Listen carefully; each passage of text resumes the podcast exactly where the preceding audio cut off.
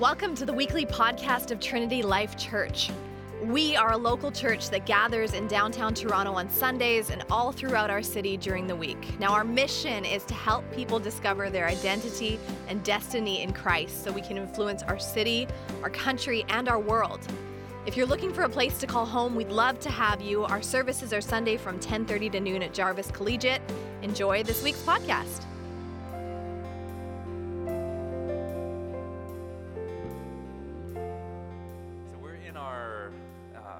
First Corinthians series, going through our Rethink series, and today we're rethinking culture. Doesn't that look awesome? I saw Vin this morning writing culture on there, and he's probably spent half an hour on each banner, just like, just getting it perfect. I love it. It looks, it looks awesome. Vin, is Vin in here?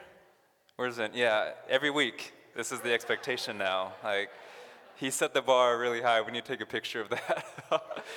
so uh, we're rethinking culture today. We've we've done a couple. Uh, we've done a lot in in our topics over First Corinthians. We rethink identity, rethink evangelism, rethink discipleship. We're going to go into rethink sex next week. We're going to go into rethink family, rethink marriage, rethink singleness. Uh, a whole bunch of topics all through First Corinthians. And this verse, the reason we're centering on this verse today is Paul is establishing a rule of thumb, a rule of living, a rule of life, a rule of faith for us as followers of Jesus. And this, this rule of faith takes us, uh, we can take this and apply it to almost anything, maybe anything, in the Christian faith. And, and so in the context of this passage, that one verse that Dahlia read is, is in the context, and Paul's about to apply it to sex. So we'll talk about that next week. Later on in chapter 10, he applies it to something totally different. And then when we get there, we'll talk about it there. He's talking about religious practices there. But today, we're just going to talk about this verse in general and what it means for us as followers of Jesus. So if you're not a follower of Jesus this morning, hopefully this is going to give you a new insight into how a Christian lives, what a Christian is all about or should be about. If you are a follower of Jesus, you may find that you maybe misunderstood what some things were about. So we're going to talk rethink culture and just walk through this one verse uh, in the scriptures. Oh, before we get there, um, I don't know why I just fixed that. There's like a wrinkle in there, and it was bothering me. so, but it's good now. Um, I Corinth. So Paul is writing this letter called First Corinthians to the church at Corinth. This is a brand new church, and and Corinth is very much a city like Toronto. So here's I have a I have a twin sister, and we are not identical. So don't ask. Those of you guys who, who know, that's, that's the number one question I get. Are you guys identical? Well, identical isn't about the way if we look alike in the face. It's more biological and physiological than that. Um, so we'd have to have other things identical for us to be identical. Um, we are, yeah, now you guys are getting it. Okay. So me and my sister, we're not identical. We do have similar features though. So we both have darker features. Uh, we're both fairly intelligent people. I would say I'd, I'd beat her on that. Um, no. uh, I am one minute older, so I'm older than her. The doctor just pulled me out first, I guess. Um, we have a lot of similarities. We have the same sense of humor, um, almost. She's not as sarcastic as I am. We, we, have, uh, we both have two daughters uh, around the same ages, which is kind of freaky. Uh, but we have a lot of similarities, and that's what's happening here for us. When we read, when we read 1 Corinthians, we should look at Corinth like we know Toronto, like we live in Toronto, because Toronto is very much like Corinth in uh, the New Testament. And uh, so let's take a couple things. Corinth is multicultural. Toronto is multicultural. We're both we're both pluralistic. There's many different religions and faith-based uh, um, systems in, in Toronto and in Corinth. Uh, both cities are very promis- promiscuous. Uh, both cities are um, uh, wealth based, very wealthy cities. A lot of money comes through them. They're, they're based on success and wealth and power and position. These are things that we share in common with Corinth. And, and so when we're going through this letter, we should view Corinth and the issues they're dealing with there as, as potential, if not present, issues that, that we are dealing with just by living here in Toronto.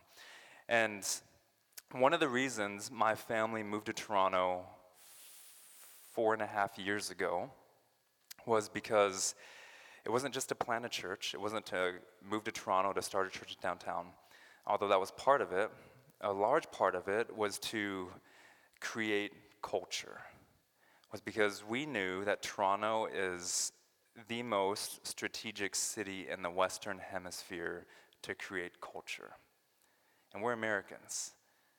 So we didn't go to New York, we didn't go to LA, even though those create culture.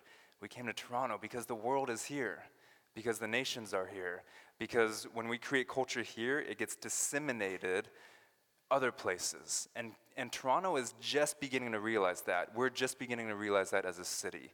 We're just starting to take, uh, walk into the spotlight on the global stage and, and, show the, and show the world who we are. I mean, when's last time, like, both the Raptors and the Leafs from the playoffs, right? I mean, come on. Uh, we won't talk about the Jays this morning. I know, that's sad. I just saw, I just saw Tim shed a tear. He's like, yes.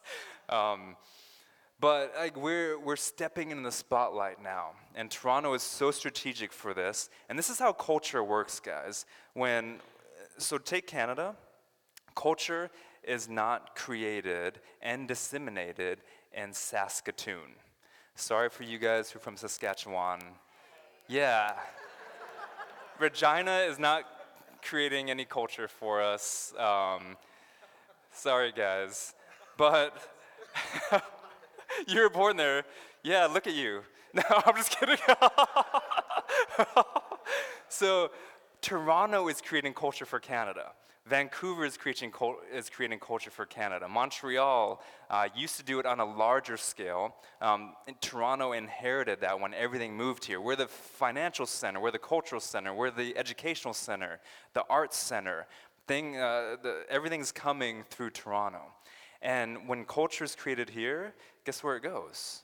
It goes out into the rest of the country. And because Toronto is a global city, it goes out into the rest of the world. And so there's this, this is a very strategic spot for the church. If we're to be uh, creators of culture, then, then uh, we have a really big opportunity and privilege and responsibility to do that here in downtown Toronto. And even in a city like this, you have the GTA, culture's not, culture is, gets adopted out from the center, from this urban core that we're in right now. So, and it goes out to North York, Markham, Thornhill, Vaughan, Hamilton, Burlington, all the way out, Ajax, all, all, all that. So, we're doing that here in the city. And that's a big part of why we moved our family here. That's a big part of why we started this church so that we can do that. We can get the Christian voice back in the public square and begin creating culture again. The issue is the church isn't doing that right now. The church is just uh, adopting culture, we're just consumers of it. So, as we walk through this passage, I want you guys to have this one statement in mind that we are called to change the world, not be changed by it. And the sad state of the church in Toronto and other cities is that we're not changing the world, we're actually being changed by it. And that's not who we're called to be. That's not who we're supposed to be. And there's so much uh, joy and freedom and power in who we're called to be. If we just realize that we're called to change the world, not be changed by it, it's going to change everything, how you live your life. And we're going to talk about that this morning. So let's jump into the passage the passage, the verse. And Paul starts out with saying, All things are lawful for me. And you see there, it's in quotes. So he just says, Actually, I don't need my Bible this morning because it's all right here, the whole verse. So all things are lawful for me.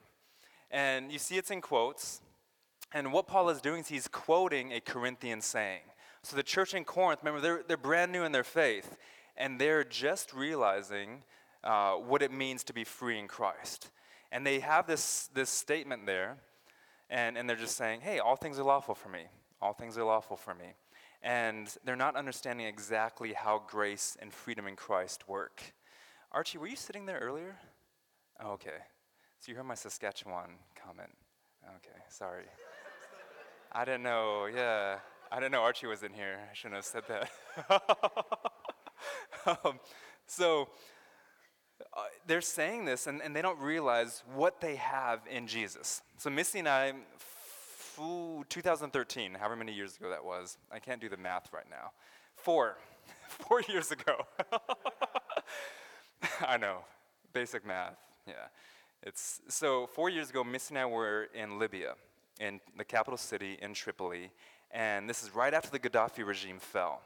And so if you, if uh, in Libya, they had been under a dictator for 40, 50 plus years. Their, their entire modern day Libya, all they knew was a dictatorship. And they lived under this guy, Gaddafi, their whole existence. So generations grew up under this regime his regime gets overthrown. Are in Libya and Tripoli, and it's a nut house. I mean, it was just, it was crazy. I mean, it was just like all over the place. Um, and my friend and I were walking through the streets of, of Tripoli, and this guy stops us, and he says, uh, he's, he, he, I probably shouldn't have spoken, because then he's like, oh, you're American. And so we, we walk by and he says, Oh, uh, you're American. And, and he starts talking about this, to us about uh, America and Libya. And um, he's, he's talking about uh, freedom and things like that. And he says to us, He says, We want to be just like America. We want freedom. And he said, No laws. Like, and we're like, Wait, that's not how freedom works. And he just thought they had no concept of freedom. And this is why the country is still such a mess because they're learning how to be free. They're like, all things are lawful for me. No laws. Like, we just do whatever we want. And we can carry our automatic weapons and we can shoot them in the air over here and we can blow up stuff over there and we can shut down the airport over here and we can do whatever we want with no repercussions because that's what freedom is. And the Corinthian church, that's where they are. They're like, hey, freedom in Christ, grace, forgiveness. We're not bound by anything. Now, some of us are just like that guy in Libya. Some of us, our Christian faith is just like the Corinthian church. That's you. you. You've experienced freedom in Christ for the first time. You've experienced freedom from sin for the first time. You've experienced a new life for the first time, but you don't know how to handle freedom in Christ. You're, a lot of you, your default is to handle it like you've always handled it. You default back to your sin, your sinful patterns. You default to a mentality of scarcity. You default to fear. You default to, um, uh, you know, choosing what's, what's bad and, and choosing what's evil.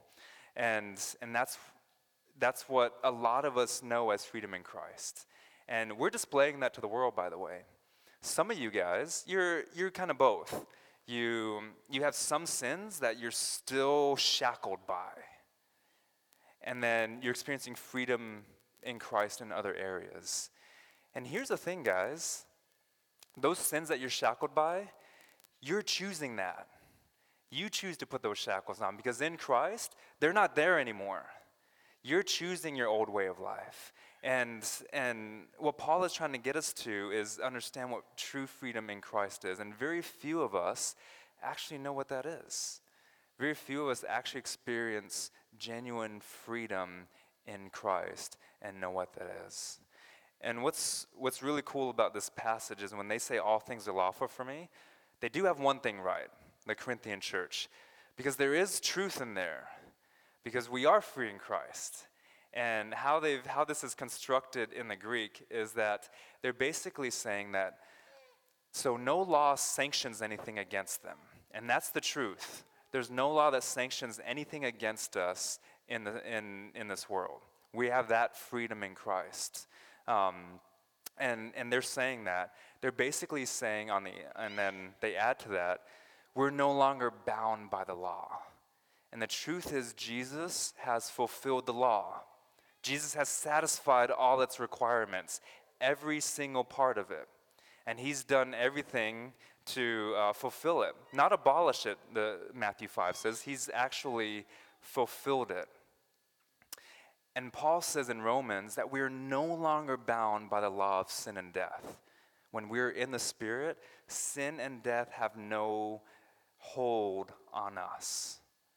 That's your reality if you're a follower of Jesus. That's your truth. That's what you should live by, but we keep on going back to our old self. We keep on putting the shackles of sin on our, on our wrists. We're, we're, we're dragging it around. And he says, That's not what you're created for. That's not what you're supposed to be living. And so the Corinthians have a little something right in that they're no longer bound by the law. But if you look here, it says, All things are lawful for who? Me. And then Paul says, But what if we shifted that perspective a bit? But not all things are helpful.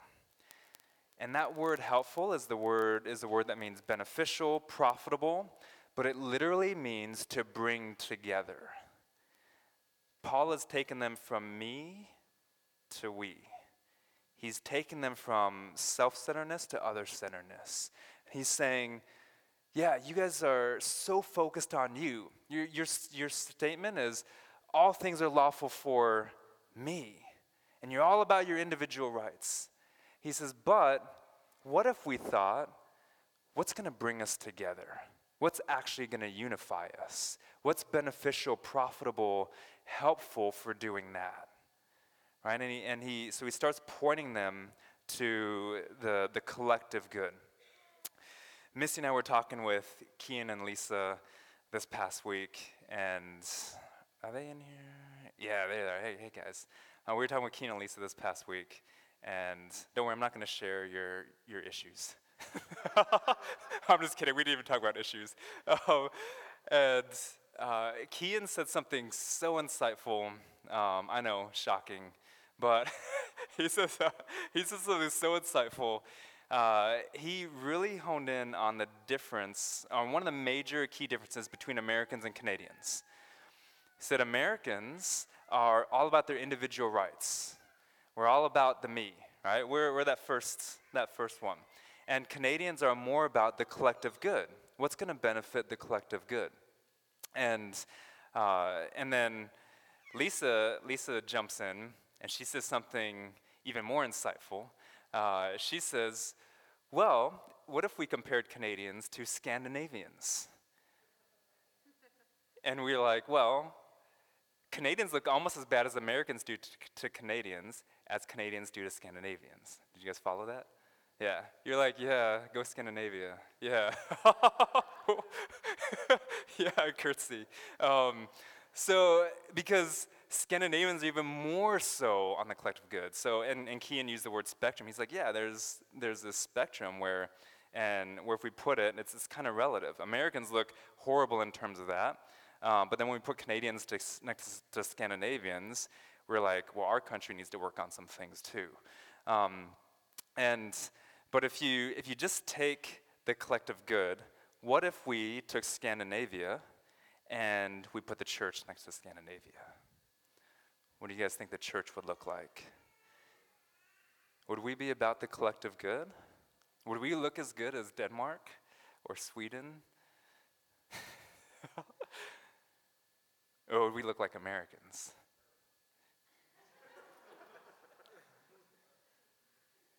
And, and I know Canadians, you got, none of you guys want to look like Americans. So you're like, we don't want to look like Americans. We're supposed to be about the collective good. And Paul's pointing us to that. It's like, that's us, guys, he says. You're worried about your individual rights. And think about it if everyone's going after what's lawful for me, what does that mean for the collective good? It means nothing. it totally breaks it down. Because what's, what's good for me may not be what's beneficial for you. But if we're all going and our focus is all towards the collective good, what's going to benefit uh, what's going to benefit, or if we're all going towards that, we're all going to benefit from it. And you might say, well, I'm not going to benefit as much as I would like. That's your sinful, selfish self talking. Because when we go for the collective good, we all benefit. Like there's just benefit. Now, like I said, you might say, well, I get less money. You know, take, take how we do healthcare. Like, yeah, we pay higher taxes for it, but it's good for everybody. Uh, we don't have to pay when we go to the hospital, right? Um, same, same thing here. We all benefit from it, but um, what, what gets us, and this is the root of sin, this is the root of their problem, this is the root of our problem, is that we're self centered, we're self focused. We're saying, well, what's good for me? And Paul says, what if, instead of wondering what's good for you, you wondered what's good for the other? What if instead of being focused on your needs, you're focused on the needs of others? What if instead of wanting what's beneficial for you, you said, What's profitable for the community? What's the best thing that can happen for the community of believers? And if we can't do that here, how do we expect to create that culture anywhere else? And so Paul is saying it starts here with us. You guys need to shift this from, from from me to shifting it to what's beneficial for the collective good. And then he goes in and he says, he repeats himself, and he says, All things are lawful for me. And he just repeats the refrain, but I'll not be dominated by anything.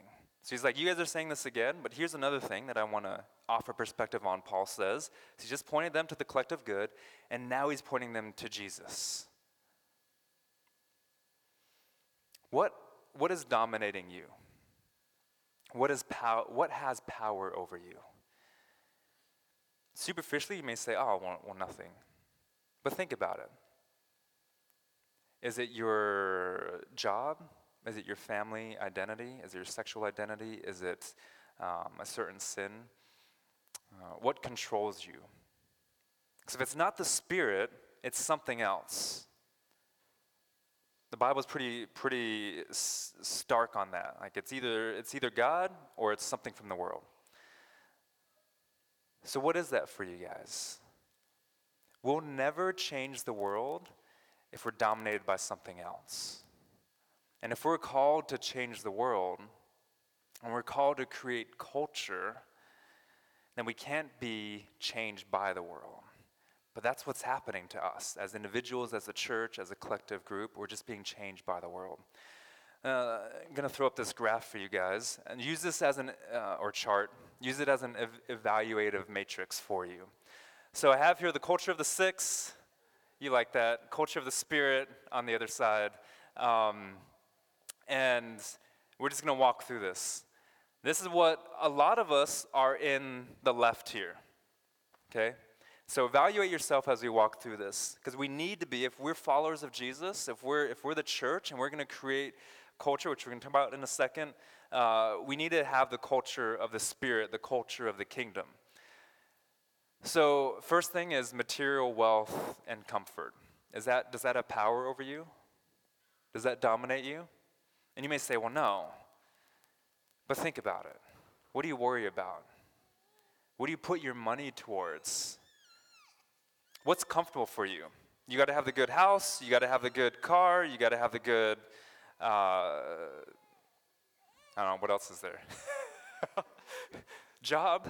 Um, you got to have uh, whatever material, well, you got to have nice clothes, whatever it is, put, put in there. Look at where you spend your money, look at what you save. Like, we think saving's a good thing, right? We should save for retirement. We should have savings accounts. We should invest wisely. That's not exactly the culture of the kingdom. Jesus says in Matthew 5, in the Sermon on the Mount, which is the Kingdom Manifesto 5, 6, and 7, tells us everything we need to know about the kingdom. Well, not everything, but a lot of what we need to know about the kingdom. He says, Don't store up your treasures where moth and rust destroy. Lay up your treasures in heaven what are we doing when we, when we, uh, when we save money? What are we doing when we invest wisely? What are you doing when you buy that house and you're investing in that house? Jesus says moth and rust is going to destroy that. Why are you putting everything into that? Why is your life focused on that? Why is that your everything to have those things? He says, Your treasure is not there, your treasure's in heaven. And yet you're focused on this life and these material possessions, and you're not geared towards what's going to build spiritual fruit in this world. And that's hard for us to hear. We live in a very materialistic Western culture, and he says that's not the culture of the kingdom. That's not what it's supposed to be like. He says the guy who builds his silos of grain and stores it up, guess what's going to happen to him? His life is going to be called on the very next day, and he would have done it all for nothing. Jesus says today has enough uh, of its worries. Don't worry about tomorrow, just worry about today, take care of today. That's the kingdom culture. That's probably, for most of you guys, that probably hit you somewhere, I hope. I mean, it hits me somewhere. I'm like, man, I'm, I'm not actually living according to what Jesus has called us to. Because, yeah, the, this is important to me, or this is important. And, and Jesus saying, no, it's not about material wealth and comfort. Jesus showed us that. He, someone came up to him and said, hey, I want to follow you, Jesus. And he's like, hey, it's going to be hard. I don't have a home. I have nowhere to lay my head every night, Jesus says. He says, Foxes have holes. And he goes on this whole thing. He says, But the Son of Man, me, I don't have a home. It's anywhere God takes me. And the guy is like, eh, Well, I guess I'm not going to follow you. Jesus, following Jesus is, Jesus is never going to coerce you into following him. Jesus does not coerce love, but he requires everything of you. Everything. Because if you choose Jesus, he says all or nothing. The second thing, immediate gratification. Is this the culture that, that you're consumed with? Think sex, think food, think uh, drink, think purchasing things. What, what, what do you need? Uh, what, how are you consumed by immediate gratification, by, by consumption? Our culture is very uh, especially in the West, compared with culture in the East, we're so focused on immediate gratification. We need it now. We're, we don't want to wait. But oftentimes, waiting on the best thing, or the best, I should say, the best thing requires waiting. It requires longing for that. And Jesus is building something in us to wait for that good thing. But we're so consumed with the, the now thing. We want it now. And what Jesus points us to in the culture of the kingdom, in the spirit, he says, trust in God's goodness. And this is Matthew 6, this is Matthew 7. Jesus says, uh, Don't be anxious about anything. Um, don't worry about those things. I'm going to give them to you. And in Matthew chapter 7, he says, he says, uh, where is it? He says, the Father is going to give good gifts to those who ask him. If your earthly fathers know how to do that, he says, how much more so your Father in heaven will give good gifts to those who ask him. And a lot of times, our immediate gratification is because we, we can't trust in God's goodness. We can't just trust that God is good and that He is going to be there for us. And guess what? I think I said this, I may have said this last week. God's goodness does not depend on what He does or doesn't give you, or what you do or don't have. God is good regardless. It's his character, it's who he is. Right? We, we just sang that good, good Father. It's who he is. Because what's, what's lawful or, or what's beneficial for you may not be beneficial for someone else. Remember? We're switching from me to the collective good. And, and Paul is switching us towards that. Uh, power and position. And you guys may think, oh, we live in a very, we live in a very um, almost a socialistic society where, where no nail comes above the other ones. If it does, we kind of hit it down. Um, but think about this at your workplace. Downtown Toronto's not like this. I've been on Bay Street, everyone in their power suits. And yeah, yeah, I go dressed like this, and everyone looks at me like, what are you doing here? I'm like, I don't have to go in an office all day. I don't know. Um, but it's all about power and position. Think about your workplace. Think about university, where you're at right now. Um, it's all about gaining that. And the culture of the kingdom is first shall be last, last first. It's humility, it's serving, it's, it's uh, putting others before yourself. Uh, social justice. Our city is very social justice oriented, which is, which is an awesome thing. But you know what Jesus says about social justice? He says two things. Uh, one is, is the golden rule, like we should do to others as we want done to us. That's social justice. Like if we see someone suffering, if we were in their place, we should do something about it. We would do what we, what we would expect done to us. And he also says those who do social justice, they don't announce it from the rooftops. They don't publicly display their righteousness before others because that's not your reward. In our city, yes, it's very social, social justice oriented, but it's very publicly oriented. Hey, look at, look at what we're doing. Look at what our company is doing. We support this charity. Look at what our organization is doing. We're helping out here. Jesus says, that's not your reward. You're just supposed to do to others as, as you would want done to yourself. And then tolerance. And tolerance is the buzzword. Tolerance is, uh, is um, when you place tolerance next to what love is and the Christian concept of love, tolerance looks evil compared to that. When you put it next to perfect love. And we're okay with tolerance, but Jesus calls us to a radical love in the culture of the kingdom. He says, You don't just love those who are good to you, you don't just love those who agree with you, and you actually love those who disagree with you. And you love those who disagree with you and punch you in the face when, you, when they disagree with you you turn your other cheek and you love them. And you don't hold a grudge and you forgive and you love. And that's radical. That's completely radical. And that's the culture of the kingdom, that's the culture of the Spirit. And Gandhi knew this. Gandhi read the Sermon on the Mount. This is where all this is coming from, chapters 5, 6, and 7, every day. Gandhi would not call himself a Christian. He never called himself a Christian.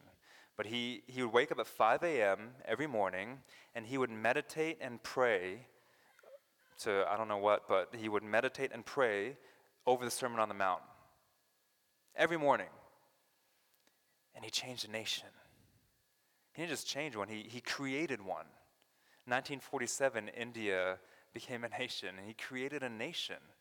And he's not a Christian, guys. He's, he wouldn't consider himself a follower of Jesus. Not, not completely, not in the way we talked about it. So, how much more so should we be doing those things? How much more so do we have the power to change things? Jesus says in the Gospels, and I love the Gospel of Matthew, it's become my favorite gospel to read. There's so much, there's so much in it.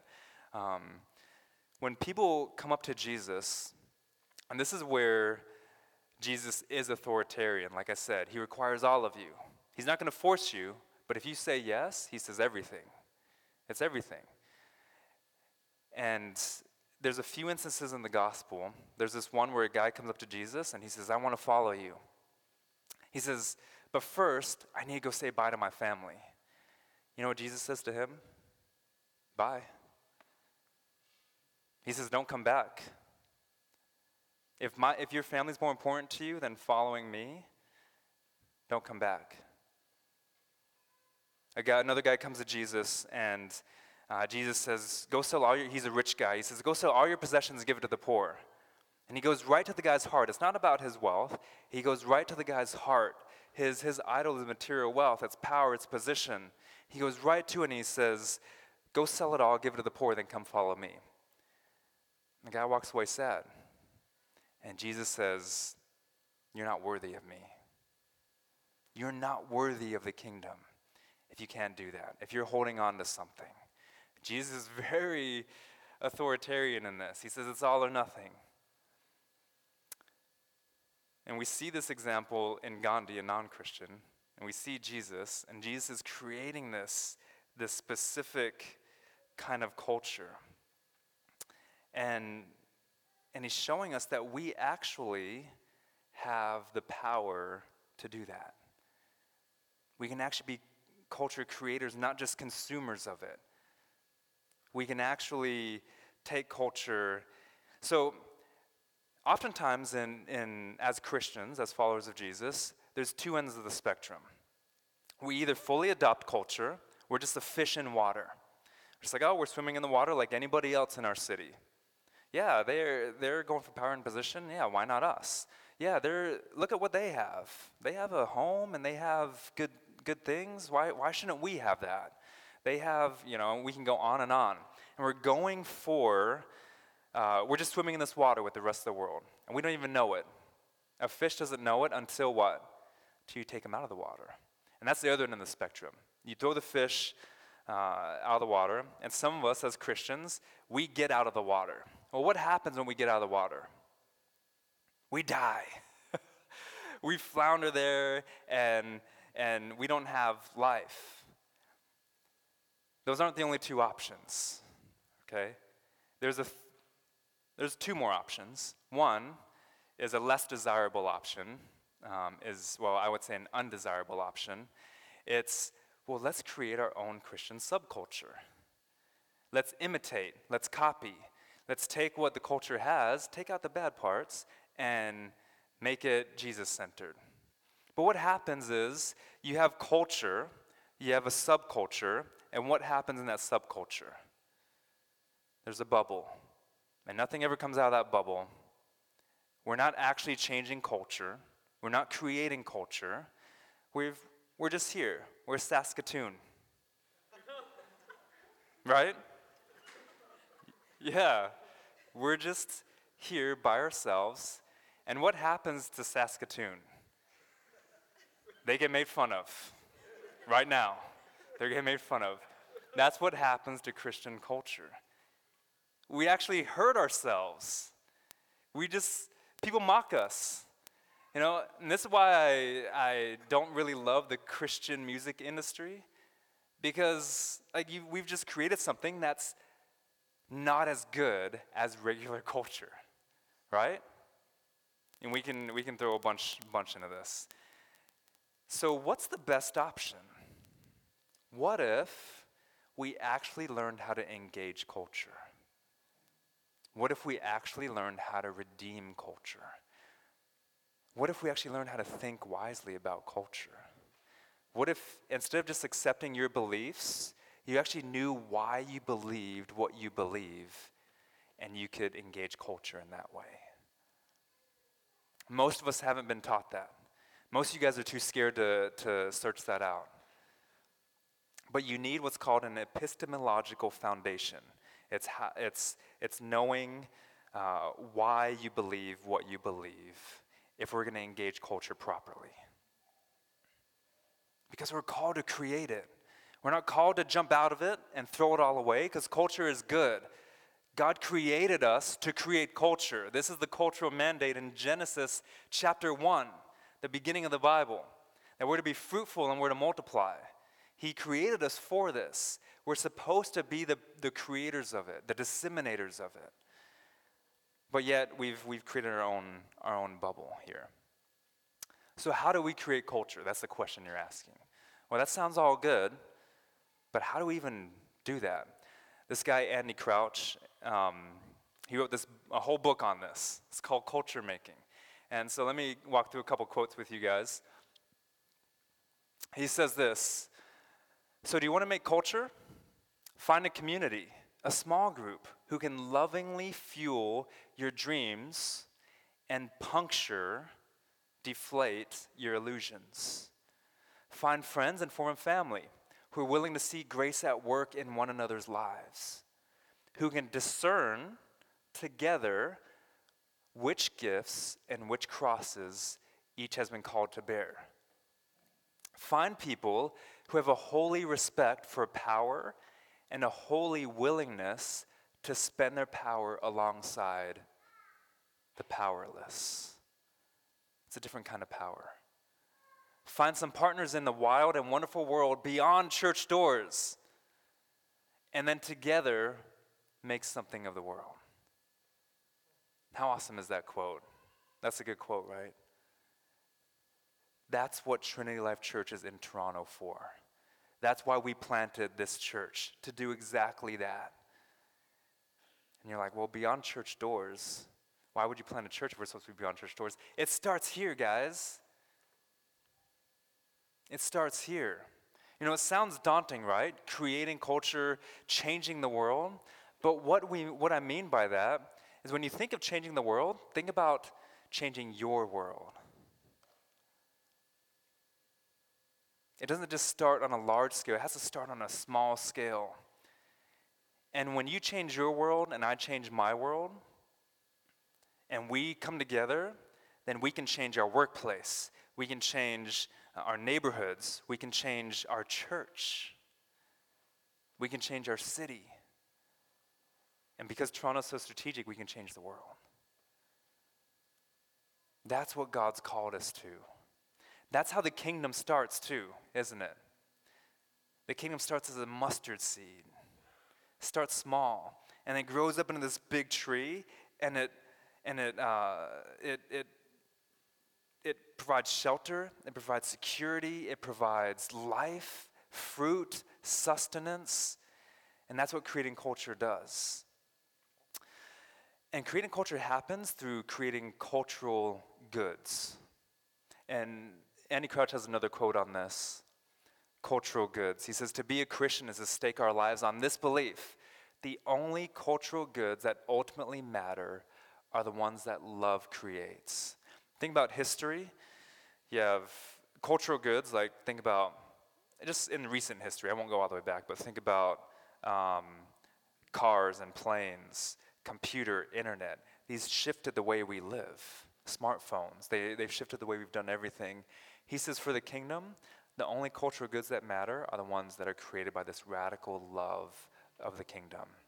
Those are the ones that are going to shape, our city. Those are the ones gonna, that are going to um, last, that moth and rust aren't going to destroy, but are going to last into the future. And we alone have the power to do that as the church because we have Christ.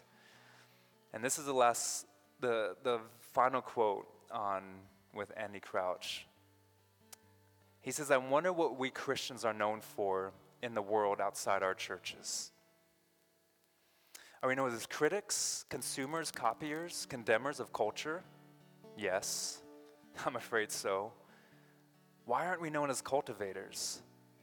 People who tend and nourish what is best in human culture, who do the hard and painstaking work to preserve the best of what people have done before us. Why aren't we known as creators? People who dare to think and do something that has never been thought or done before. Something that makes the world more welcoming and thrilling and beautiful.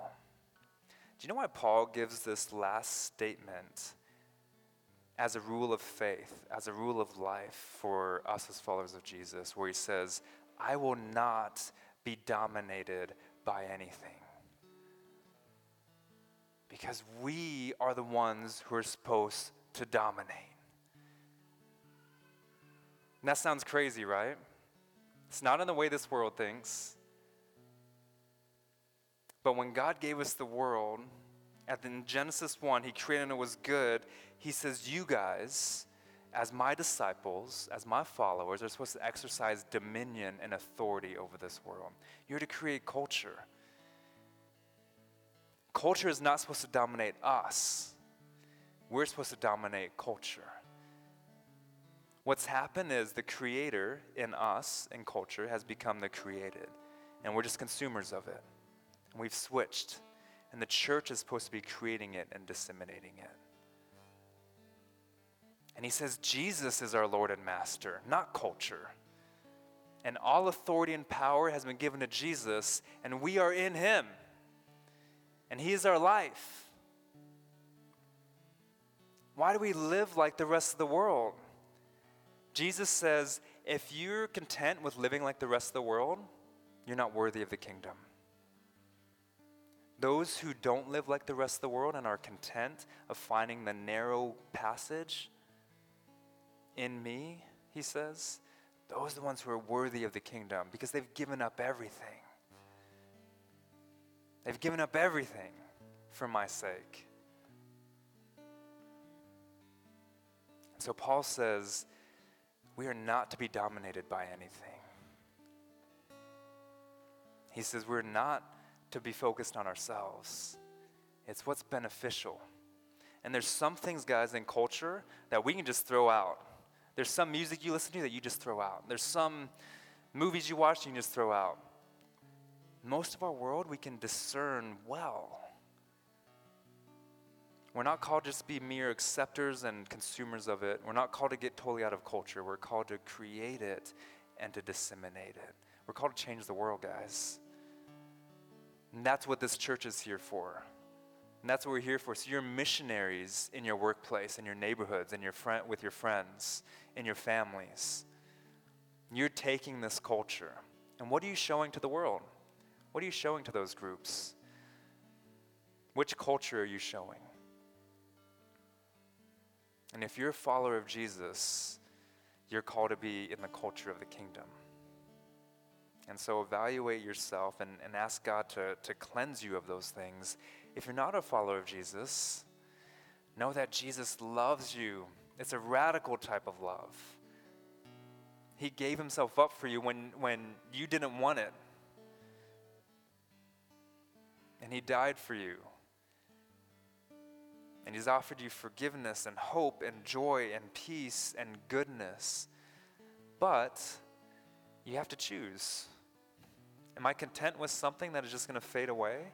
Or do I want something that's everlasting and is going to create something everlasting in me? And, is, and, when, and then Jesus is going to use me to create something everlasting in the world. The choice is simple it's, it's life or death Paul fr- frames it here and not right and wrong. He says, actually, the question is what's good? Not what's, not what's wrong or right. What's good or bad for you? It's not a legalistic thing. He says, what's good?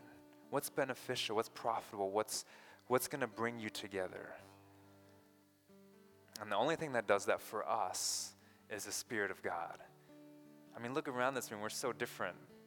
The only reason we're all in the same room together is because the Spirit of God has brought us here. Whether you're a follower of Jesus today or not, the Spirit of God has brought you here. Because He used somebody else to do it. Because He's spoken to you like to come to this place this morning. And when we unite around the Spirit and the culture of the Spirit, we can do amazing things in this world. Let's pray. Father, thank you so much for what you've called us to. The truth of the gospel is often hard to hear, but it's so refreshing. We don't hear things like this in our culture. So we praise you for that. We praise you that you loved us enough to tell us the truth. We praise you that your love is radical, that is radically changing us. And Father, I don't want to be someone who hinders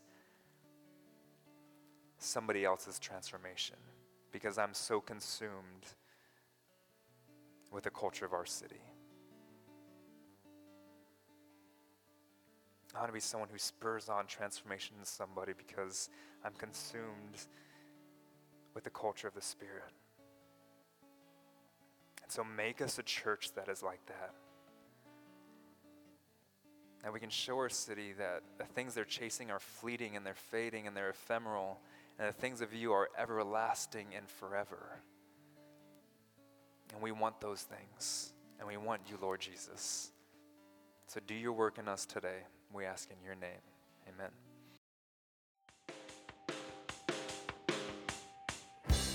If you want to know more about the TLC community, check out trinitylife.ca or you can find us on Facebook.